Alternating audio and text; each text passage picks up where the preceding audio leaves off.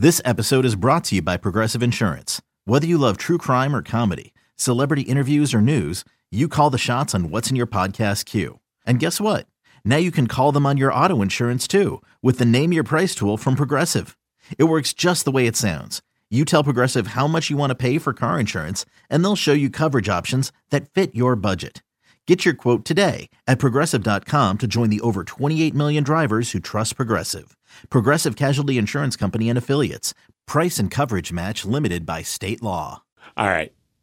Let's do it, Steve. Ladies and gentlemen, We're doing it. please We are doing it. We're doing Smith it. It's being done. And Steve Let's Metz. go. You are now Uh. entering The Megacast.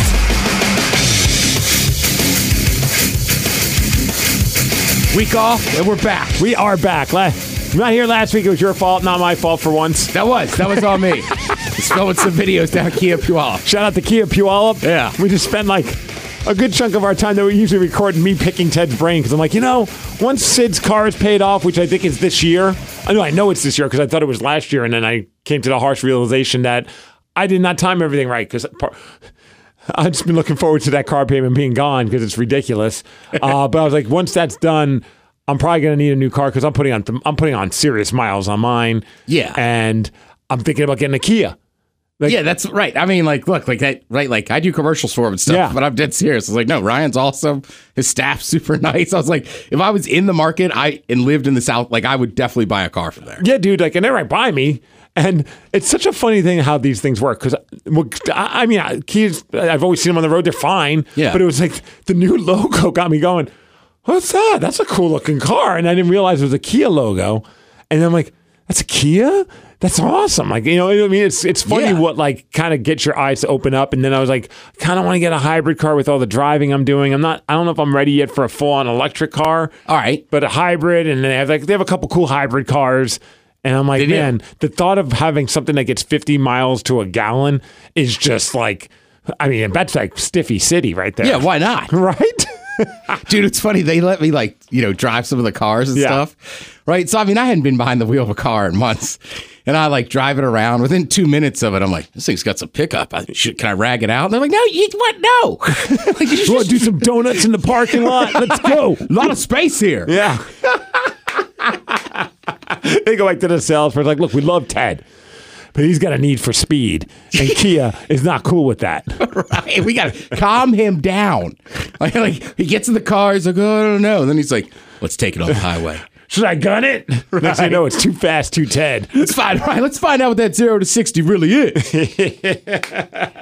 Hey, uh, just before we get into everything, uh, if you're a fan of the White Stripes and Jack White, uh, the second half of today's podcast, so I don't know, it'll probably be about minutes from now. Uh, I'm going to be chatting with Jack White. I did this interview a very long time ago, and I forgot that I even. Oh, did it. no. It's like over a month ago. I recorded this interview. Okay, that's okay. yeah, it's not like a year ago. Also, New record's coming out next month, so if this it's timing out just right. One of the best shows I've ever been to was with you, and we saw the uh, Rock and Tours. Rock and Tours, yeah. The Raconteurs, yeah, Raconteurs, yeah, yeah. yeah. That was at the Moore, Moore, Theater. yeah. Was that the night that I blew your mind, pointing out how back in the old days of segregation, like uh, uh, uh, black people had to go in through like the the the like the back alley or something like that, up these stairs, and the very top of the venue. Right, because we were sitting because we got there late and we're sitting way up top. and then you could look, it was like even a way upper top. And Yeah. yeah, that was that was a very warm concert. Oh my god! Right, and, and like Body heat, body heat rising. Right, we're up top. We're I- stoned. I was gonna say, I think we had just faced like a joint or something before we walked in, and it was so dark.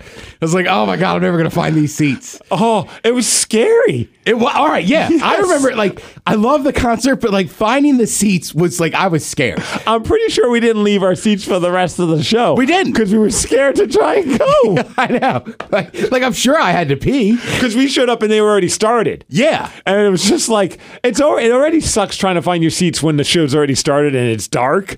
But when you're really stoned and it's steep, it's terrifying. Yeah. Yeah.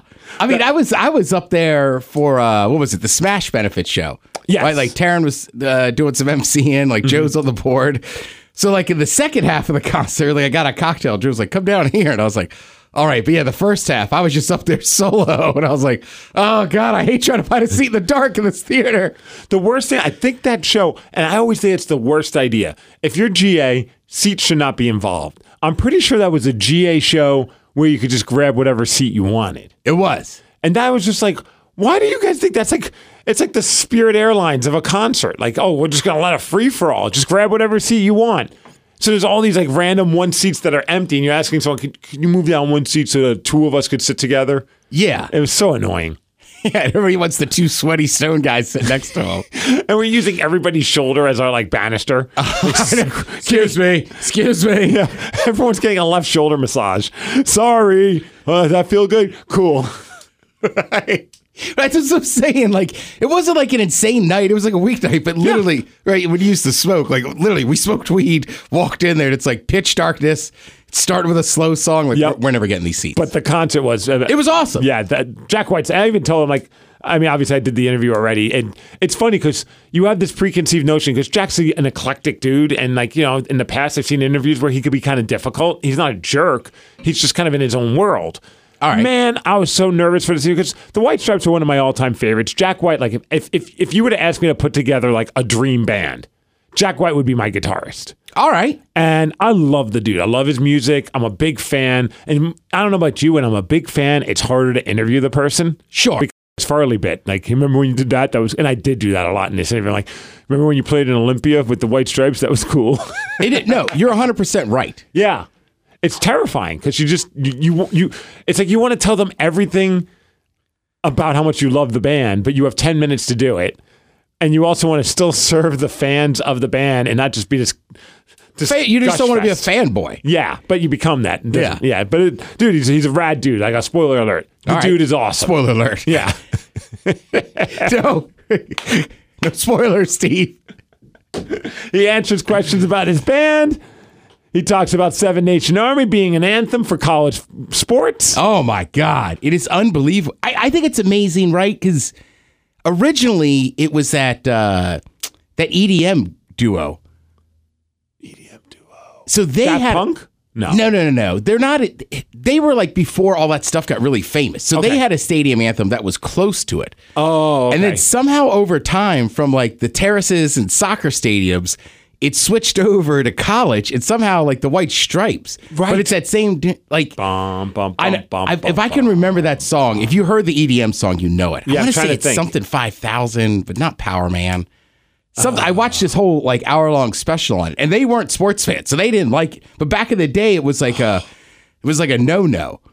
Well, even in, you'll hear it in the interview later. Uh, but he talks about how it became a hit in, in soccer. Yeah. and that was when he first caught, caught wind of it, and then he realized that oh my gosh, this is crazy. When like high school marching band com- like committees were reaching out to them to get the like the, the music notes for it so they could perform it properly. Oh yeah, marching bands do it all the time. Yeah, it's such a cool song. It's like one of those songs where the hook is not anything to do with the vocals. No, You know what I mean? It's Like- just a good song. The chorus is not the hook. It's just bum bum bum bum bum bum, and everyone can do it. Everyone, I love it when the whole crowd's like, oh, oh, oh, oh. God, somebody cool. will email us. Great, because I've had this argument with people. They're like, it's seven. Like I'm like, now it is, but it started with this other EDM crew. I'm trying to. I, I can't. know that song. I'm. I, I know. you- the funny thing is, I'm. I I barely can know what you're talking about, but whenever I'm trying to think of how the beat goes and how the song goes, I instantly go into Seven Nation Army. I'm with you. How do we spell anthems? A N T H E M. I think. All right. right. Anthem. Yeah. Oh, now now we got to find out. Bear We'll, with we'll us. find it. It's all right. I could talk and do this. All right, that's fair. Um, trying to think of anything else that's going on before we get to the TED Talk. Well, there's some sad news going on, Steve. there is sad news. Well, the Taylor Hawkins stuff was pretty sad. You're a drummer. Yeah, Yeah, just brutal. dude. So uh, you know, let's quickly get into that because I don't know if you I, you might have saw my tweet. That tweet was unbelievable. That tweet blew. So it was Friday night. I see people posting about Taylor Hawkins, and then I find out that he passed away, like everybody did. All right. Kernkraft 400. That was the band. Kernkraft 400. Yeah. Now I want to see if I could see what the song sounds like before we get to. Taylor I know. Sorry. I shouldn't No, talk no, no. over the sad part. K E R N.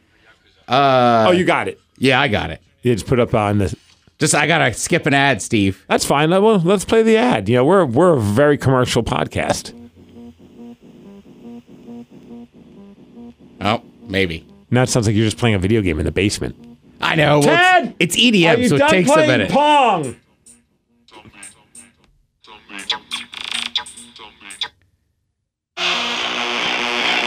Yeah. Right, so that was like the massive We one. hear this at uh, Mariners games a lot. Yeah. That and uh, the, the clap your hands song. Right, so I don't know Uh-huh. when Yeah, that switch started, but yeah, it's definitely all white stripes now. Hundred percent. Yeah. All right, so Taylor Hawkins, Friday. I see that we're devastating. Like, I mean, just a big fan of the band, obviously. Yeah. Um, just wasn't expecting that. And then you find out what happened, and it's just tragic. It's like, you know, even though you think a guy's been good for 20 years, it just takes that one relapse. And they always say when someone relapses, and I'm just speculating, obviously, but you hear about these these overdoses, sometimes guys attempt to still keep up with what they once were doing. And that's what Right. That's kind of what took out like Mother Love Bones, Andrew Wood, and other people as well. Wasn't that the always the thing with Sid Vicious? Yes, yeah, because it's like, okay, I'm cleaned up. Oh, I want to do my favorite drug again. I'm going to do just as much as I used to do, but your body's not ready for that. No, and your tolerance goes way down. Right. So I was just like sitting there, Sid's asleep, and I'm just kind of like just dwelling on it. Like, you know what I mean? I was like, man. And then it hit me. I'm like, I did an interview with that guy. I wonder if that's still on YouTube. Like, I just didn't know. So I Yeah. go look on YouTube and I find it, and I'm watching it, and I'm just like, and I already knew. I was like, I remember. I was like, man, I had that was like one of my all time favorite interviews because it was during such a sh- a crappy time in my life Breaks. that it came at the best time ever, and in a weird, inadvertent way. Taylor Sw- Taylor Sm- Smith, Taylor Swift, about to say Taylor, Taylor Hawkins helped me get through a breakup of a girlfriend that was pretty. I mean, it was a long term relationship, four years together, and she and you know we ended it. Well, she she dumped me and moved out that day that I did the interview with Taylor Hawkins. Ah, and I remember like I, I was I was planning on going to a Foo Fighter show the breakup and the the leaving all happened on that day. And I'm like, not going to a Foo Fighter show. Which what year is this? Is this like 07? It's like 13, 14 years ago. It's right, uh, 14 years ago, I think. All right. So I, I can't do the math. All right. So I get a call from, I believe it might have been Jolene. Uh, or maybe it was Dave. I don't even know. It might have been Castle saying, Hey, you have an opportunity to interview Taylor Hawkins. You just have to get down here when, and I'm like, in my head, I'm like, not, I can't do this. But then in my head, I'm like, I shouldn't stay at home. So I was like, screw it. I'm going to go do the interview.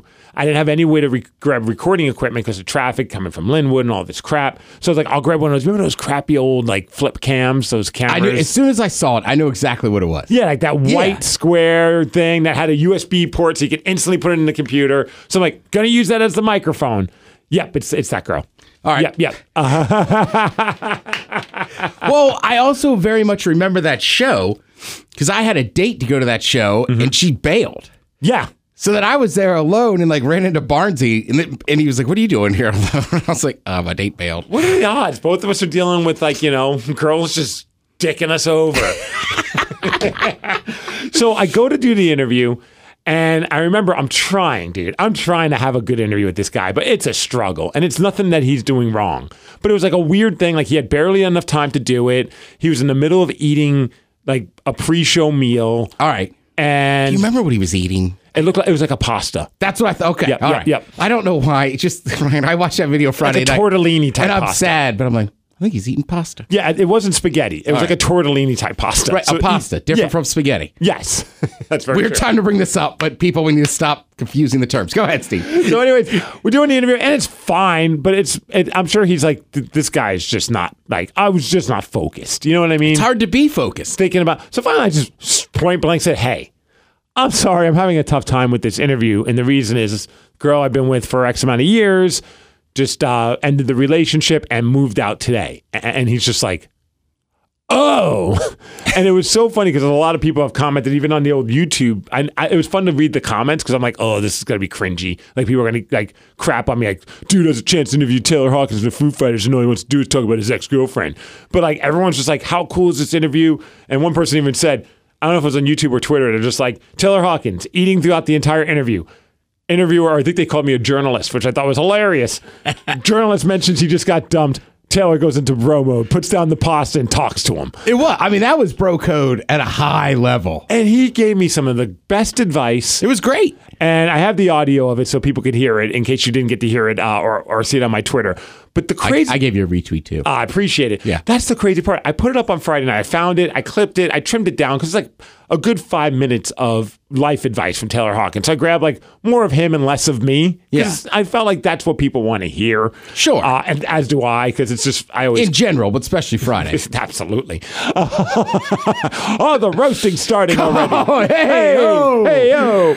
And I instantly start, and I, dude, it's so funny. Like how, like, you know what I always say? When you try and make something go viral, it won't. But when you're not trying, that's when it does. You're right. That's the, kind of the whole point. I didn't hashtag it. I made it a point not to tag anybody. I wasn't trying to get outside views. I was like, this is something that I'd like to have out there for myself because like it'd be nice to look back on because it was such a cool moment. And I also was like, listeners of the station, I think will appreciate this. Sure. My quote unquote fans, people who follow me on Twitter, my friends and other people, I think they'll really appreciate what was going on. Remember that, and here's like video proof of it. I was like, this is just something cool to share with the people that are close-ish to me on my my Twitter world.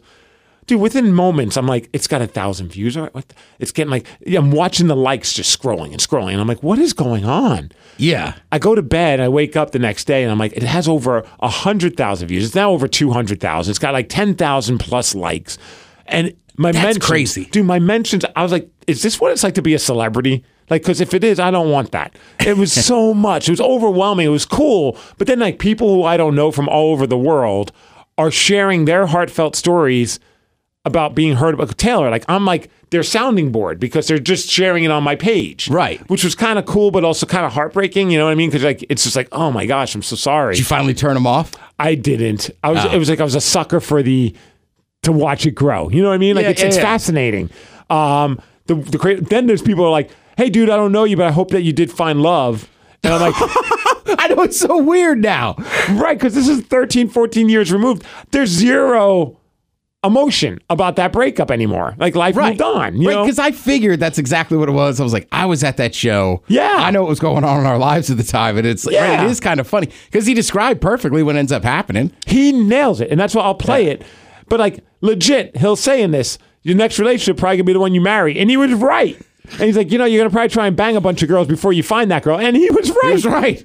So here's Taylor Hawkins finding out that my relationship just ended the day I'm doing this interview, like hours before, and it just goes into a full on like he's one of our dudes, and he's just like, man, I'm gonna sit. Unlike one of our old friends who Oh my god. who did the exact opposite of what Taylor Hawkins did. Like that's what he should have been doing. Yeah, exactly. Instead of just saying, "No, get over it." So and I loved being able to share this because I was like, it just illustrated to me. I was like, this clip illustrates just how genuine of a human being the guy was, and that seems to be the overriding theme from a lot of people that have been sharing their thoughts that knew Taylor. And I didn't know him; I had one interview, but Right. like everybody's talking about how he was just like this selfless, loving, genuine dude.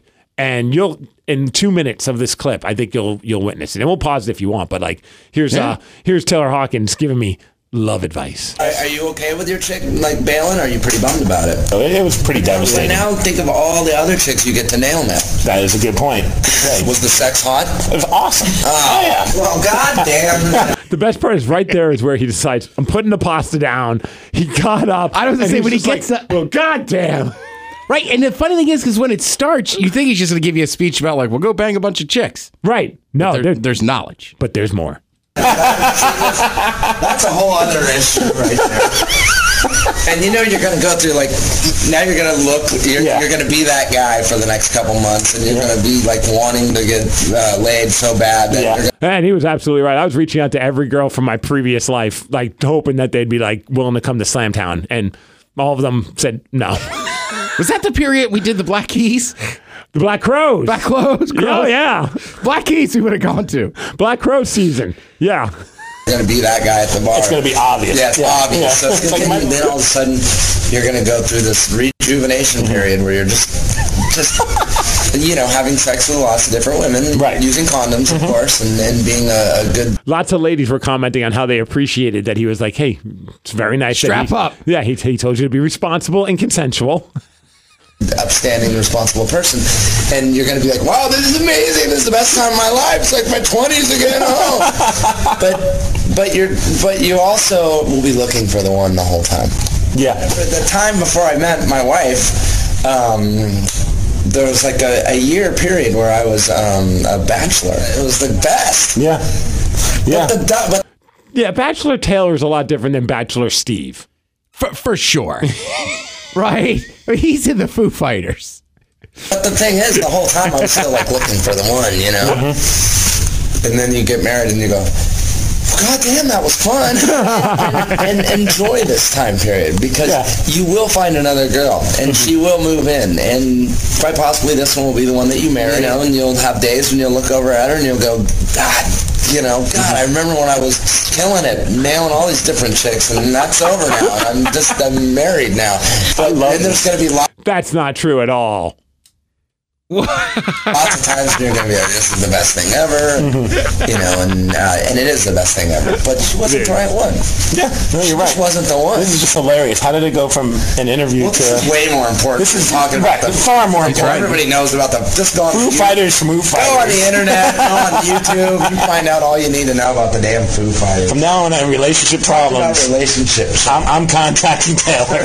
hey man, it's a real pleasure to talk to you. Well, look, ask me a few more questions. I, I, it's all right. I don't want to keep you. That's You all know? right. I'm bored. Let's go. All right. Well, then let's talk. What else we want to talk about? You guys played Wembley. So that's the crazy part because they get a label person's like, you got to wrap it up. Yeah. And then he just like, he looked, he like waved them off and was just like, no, no, no. And we talked for like 10 more minutes about like Wembley Stadium, Foo Fighters stuff. And it was, then we were like buddies at that point. Like the interview was just so cool and so chill. But like, I genuinely attribute that moment to helping me. I mean, I would have got over that relationship regardless, but it was like, he helped me get through the toughest day of the breakup. It's brutal. Right. And like, I mean, I've been through it and stuff, and it's like, right, when your heart's broken, like, I, man, I don't want to sound like a bitch, but it's hard to it's hard to turn on microphones and try to make people laugh Yes. because you're just crushed inside. Yes. every song you hear reminds you of something of them. or- Nothing's funny. Right. I mean, I remember one girl breaking up with her, and I couldn't even hear a commercial for like like like uh, a, what was it, Papa Murphy's? Because that was Right. our thing. We'd get Papa Murphy's together.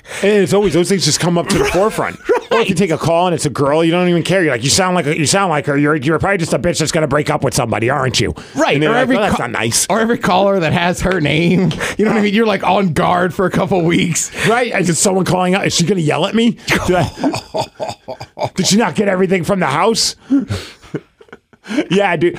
And that's the crazy part, though. Mike, I always hoped that I would get another interview with Taylor. I never like actively pursued it, but like it was like one of those things where I'm like, if I ever get to chat with him again, I'd want to play that clip and be like, look, I'm sure you don't remember me. You probably do a lot of interviews. There might be a chance you might remember me if I like re you know jog your memory and play this clip and it would have been cool to be able to be like dude everything you said was so it, that was the greatest advice like honestly like if i knew somebody that was going through a breakup i'm probably just going to send them that video clip and be like this right here is the truest way to deal with a relationship ending Yeah. it's pretty awesome It is. Trust me, man. I, I was sitting on my couch because I didn't do nothing Friday night. yeah It's- I, you know me, probably watching subs kind of sport. Yeah, and I checked Twitter, and then you were like one of the first ones I saw, and I was like, right. Then I texted you right after that. I was just like, man, this is unbelievable. It was unreal, dude. And watching it grow, and then the next day, I'm like, I'm in my notifications, and there's, I got a, a a message from Kathy Griffin, the comedian. Oh, comedian. really? Yeah. and just said thank you. And I'm like, what is it? th- and then I look, and it's based off. She's thanking me from that that video, and I know like she's, I guess, a huge fan. I don't know if they were friends or there's like a connection, but like it was cool knowing that in a weird way. There was one troll, of course. The Yeah. one person was just like, "How could you put this up How could you put this up? Like, um, what if his wife and kids see it? Aren't, uh, how are you going to make them feel? And then goes into this long thing about how genuine and good of a guy Taylor was. He was more than just a musician. And I'm like, no, That's the point. This video is And you had already commented that he knew I was going to post this. Yes, and that was uh, someone else was like, "That's not cool that you secretly videoed him." I'm like, I didn't. Like he saw the video camera; it was in my hand like a microphone, or it was like tilted up. And yeah, I kind of I kept it tilted towards him because as the interview went on, he's looking at himself in the camera. Yeah. like he's uh, not looking at himself in the camera. I'm sorry, but he's looking at the camera. And then at the end, I even asked him, not on video, of course, but like I, I remember being like, because I wouldn't have posted. I'd be afraid that the label would be like, take that S down. But I was like, Yeah. hey, is it cool if I use post a video as well? And he's like, I don't give an F. He's like, that's totally fine. That was just a label overthinking it. Right. And it, it's hard to explain to people, right? Because we do a lot of interviews before shows. Mm-hmm. And like generally, not not that band, like like sometimes bands just don't want to do it because they're either getting ready for a show or just finished performing. But every once in a while, you get those interviews like that, or like I would say when we were interviewing Chad Smith, where they're just like super cool and just like for whatever reason, they just actually want to chat a little bit. Right. They're having fun. And both of those interviews, I would say, have the same thing that like I'm not positive with Chad Smith. We really talked about Chili Peppers. No, we just were being goofs. right. But I remember him too. Like he was like, yeah, yeah, yeah, a couple more minutes. Yeah, like he waved off the label person. Yeah. And I get it. That's their job. And there's going to probably they- be they have times to do it. where the interview's going so bad and painful for the celebrity that they look at their label person like, when are you going to give me the Iggy? Like to get out of here? Like, when are you going to signal like to end this interview? You Yeah. know?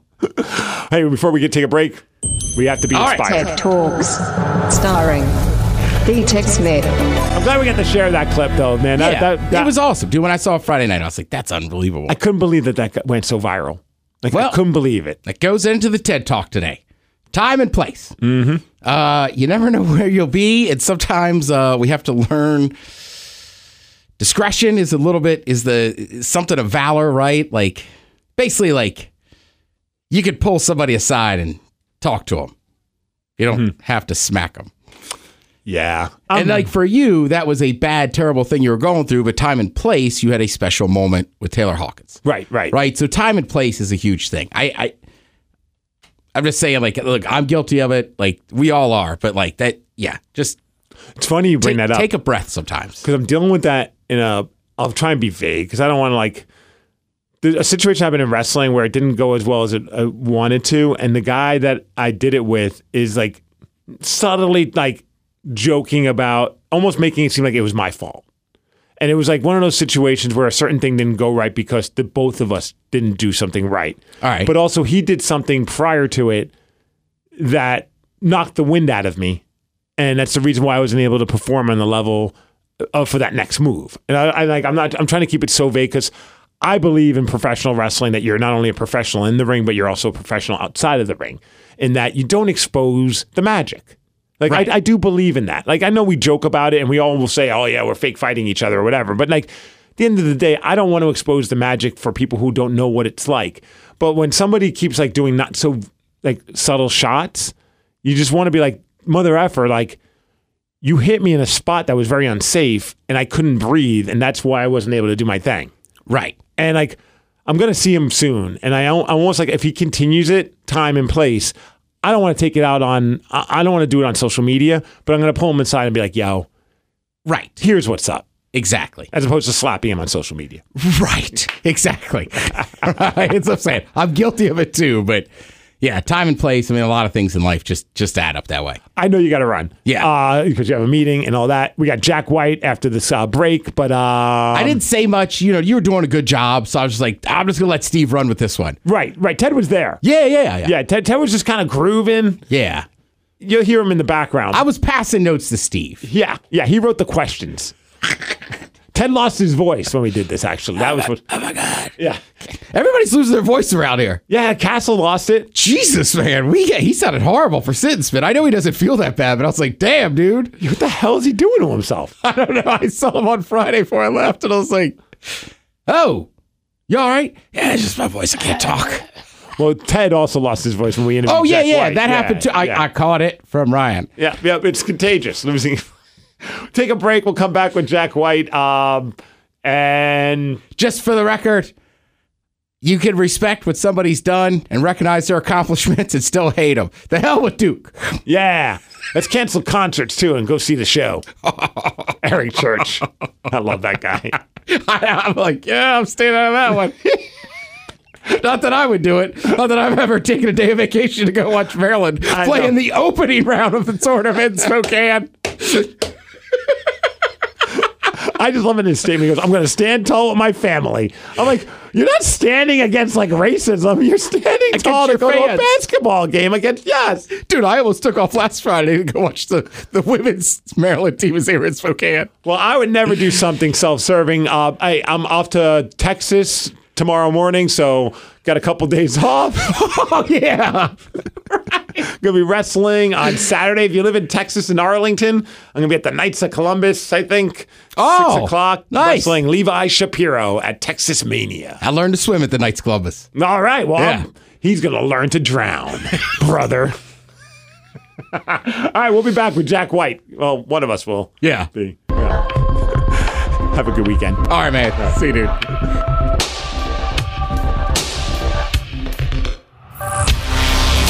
Ted and Steve need to take a break so that they can release the Kraken. The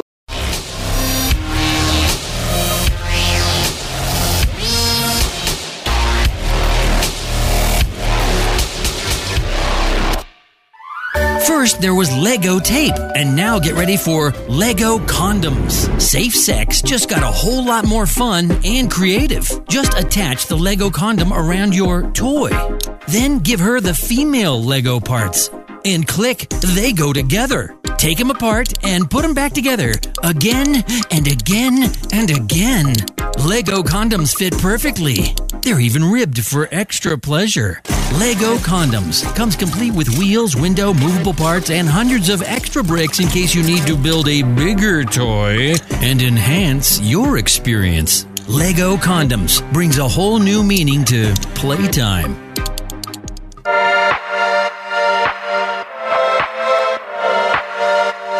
These two guys are proof that they'll just let anyone do a podcast. The Megacast is back. All right, he's got a couple records that are coming out. Also, coming to Climate Pledge Arena on June 8th. One of my absolute favorite artists. You know him from the White Stripes, the Raconteurs, Dead Weather, also solo stuff as well. Two solo records just right around the corner.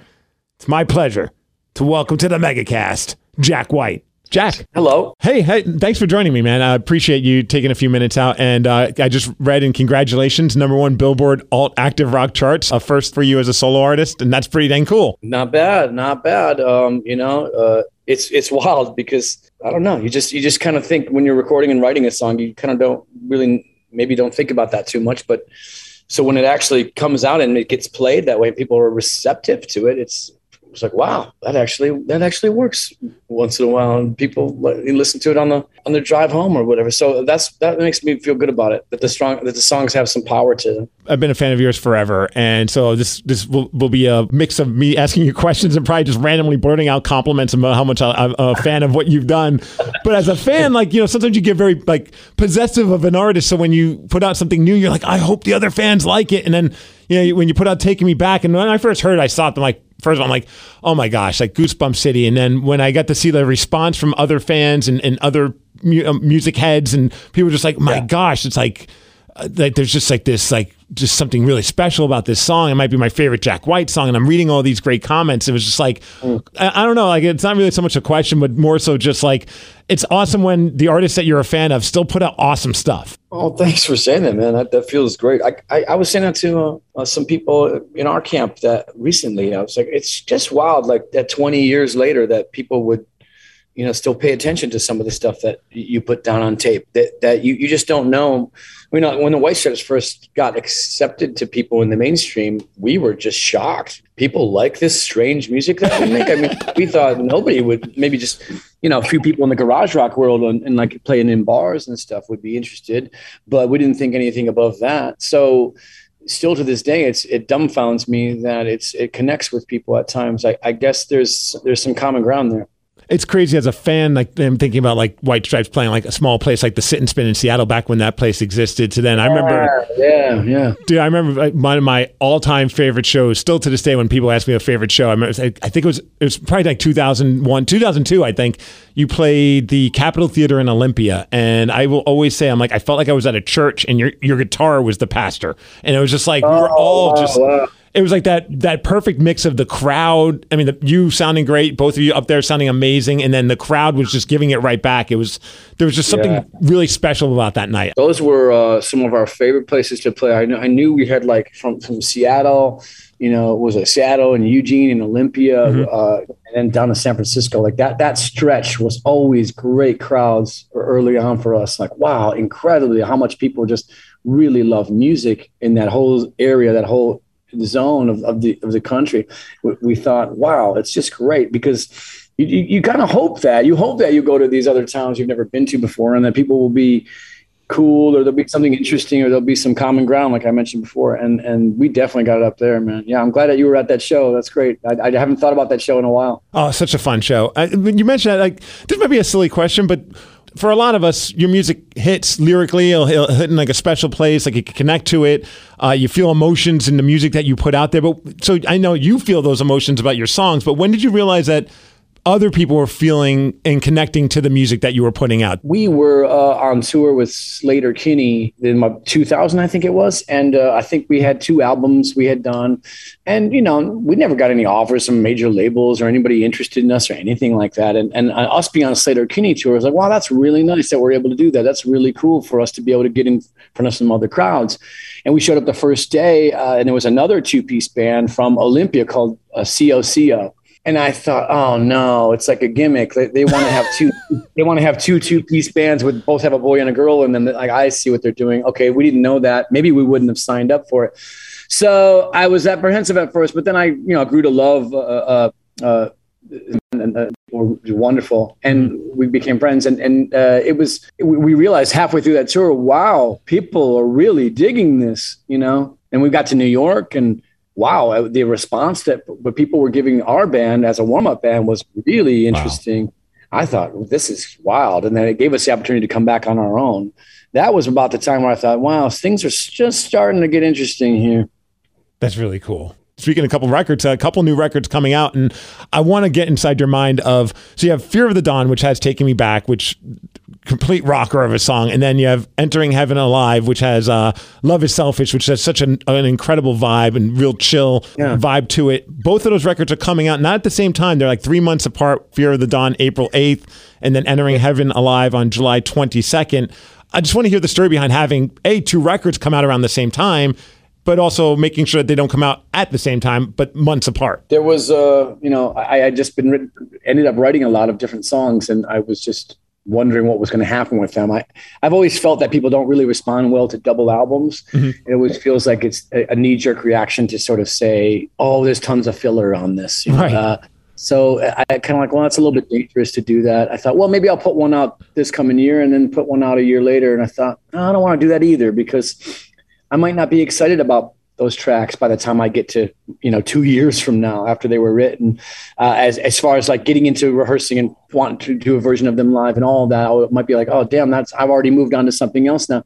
So I thought, why don't we just put them all out on the same day? Let's do that. And then we found out. Since this is what happens when you own a pressing plant, you find out that there's no possible way we could press all those records to come out on the same day. We would uh, have to hook up a you know nuclear reactor to the pressing plant machine to make this to make this occur. So so we thought the the best uh, solution was let's space them apart by a couple months, and that'll really make everything even out. So Is that there you pressing? You're speaking more of on, on on the vinyl end because I hear it takes a Oh, while to get the vinyl done. Yes, uh, the vinyl pressing, like uh, you know, Third Man Records, we we own our own pressing plants. So, but even we have to get in line. You know, there's there's components like Right. the record sleeve, and the metal work that have to be made that that are you know eight months waiting period for them, and you have to really get things in early to try to make it all make sense. So it's it's funny because I'm on a I'm on a new one man campaign that will help will turn into a multi person campaign that of trying to get the major labels to really finally invest in building their own vinyl record pressing plants again, Mhm. like they used to have back in the day. I think there's too much burden on the independent record pressing plants like the one that I own in Detroit. And I, and I think it's time for them to really pony up and spend, I don't know, one tenth of 1% of their billions of dollars to actually help this problem. I, I hate to bother them with this, but, Right. you know. Dude, you're right though, because there's been a few times where I've I'll like pay like pre-order things on vinyl, and then the bands will put out something saying, "Hey, we're really sorry, it's going to be another like eight months," just for that Yeah. very reason because they're just trying to get this stuff kicked out. But you know, it, it takes a while to make uh make vinyl, and you know you don't realize that when you when you're ordering something like, "Oh, okay, I, I'm, I'll wait as long as it takes. I, I want to hear it on vinyl because I love." I still like I talk about that with my friends. Like it's just something special about I feel more invested to listen to a record when it's on vinyl because I'm sitting there. You know, you know, in 15 or so minutes you got to flip it. It's not like it's not like wallpaper in the background. Like you're actually invested in paying attention to now having a, a kid, I have a two year old, and I'm like trying to like already get her into that mindset. Although she'll start the record player so there's no record is on there, and I get freaked out because I'm like, you're scratching the needle. yeah, yeah, it's great. It's it's wonderful that another generation again is now embraced it, and Yeah. and, and what's it's so reverential. It's reverential to the art of music, and and it's so cool to see kids involved in that. Now again, I, I'm just so excited about that. We- We're just all preaching that same gospel of this is this is reverence to music. It's not throwaway. It's not digital. It's not throwing it away like it's disposable or fast forwarding or skipping past Right. it.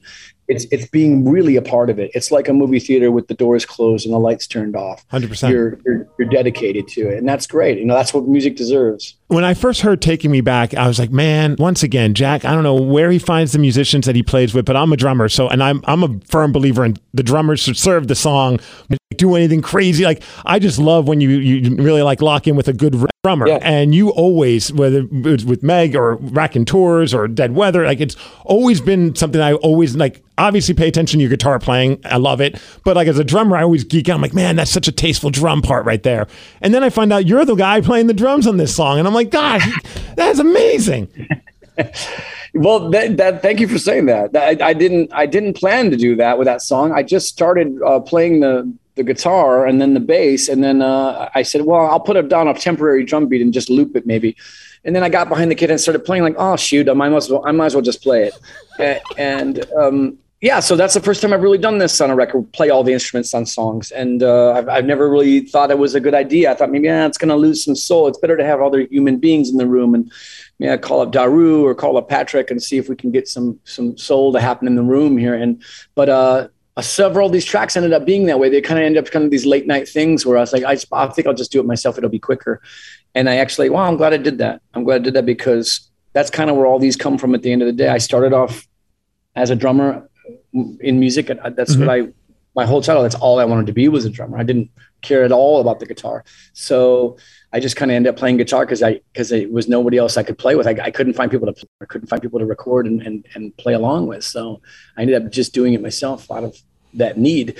And so you kind of always come back to that. You find you know people like Eddie Van Halen and Dick Dale and, and folks like that started off as drummers. And you really, I really think it's the smartest thing Yep. for musicians because you have those rhythms inside of you. You have a, a- an idea of how it's going to be put across with a live band too from the get go. As soon as you play a, a riff on a guitar. I think even uh, Chris Cornell started on the drums with Soundgarden. Oh, I didn't know that. Wow, I didn't know that. I'll have to, I'll have to ask about that. Uh, Eddie, I'm, I'm uh, friends with uh, Eddie Vedder a little bit, and he, he talks so fondly about how I have to ask him about uh, Chris's drumming. Speaking of drummers, your Daru, I don't understand how he's even able to play the drums with the way he has his drums set up. I- If anyone's, I think they've seen it maybe in some. I, he he has them tilted away from him, and No, I, I sit behind this kid and try at times, and it's like, man, you just he's just this he's the most unique drummer happening right now, and there's nobody like him. He, he you, you nobody. It's almost like a, he's got his own padlock on his bicycle. You know, you, you nobody can sit behind the kit and play it. You know, so why would you steal it? You you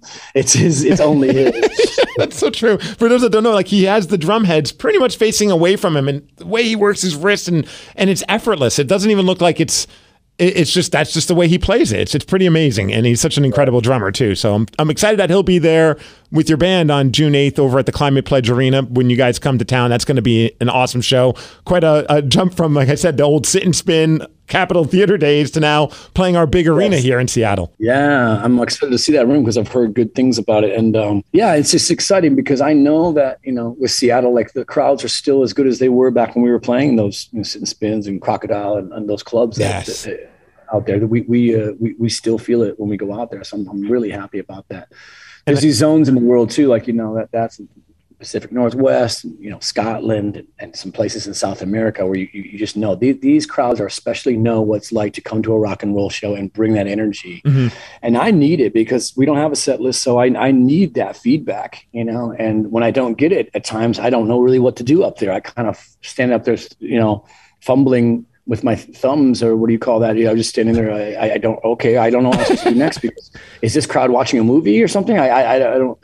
Is there popcorn being served? I, I can't, I can't figure out. What's, so you, you, I, ha- I need that. I mean, and, and if they keep feeding it back, I'll just keep going as long as they want. It's that's that's the vibe I get up in uh, up in those shows in Seattle. So when you say you have no set list, do you have to have in the back of your mind, okay, my band does know this song though? Like, I mean, because because you have a, a, huge discography of music. Maybe not. I mean, the awesome. the, the funny thing was, I I remember a few years ago. Uh, when we had the two bands, we had an all male band and all female band on tour. And, and Fats Kaplan was the fiddle player and steel guitar player in the male band. And he um, he would say, Jack, you know, it, it, it kind of sucks because the crowd doesn't know they doesn't know these things that you're pulling out that we have not rehearsed and that we're playing along with you.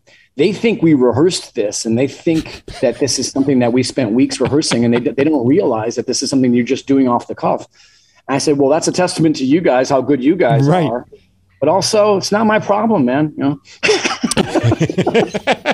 well, again, the two records, uh, "Fear of the Dawn," uh, that comes out April eighth, and then "Entering Heaven Alive," which is on uh, July twenty second. And uh, before I let you go, I know you got to get going. I just have one silly question I got to ask you.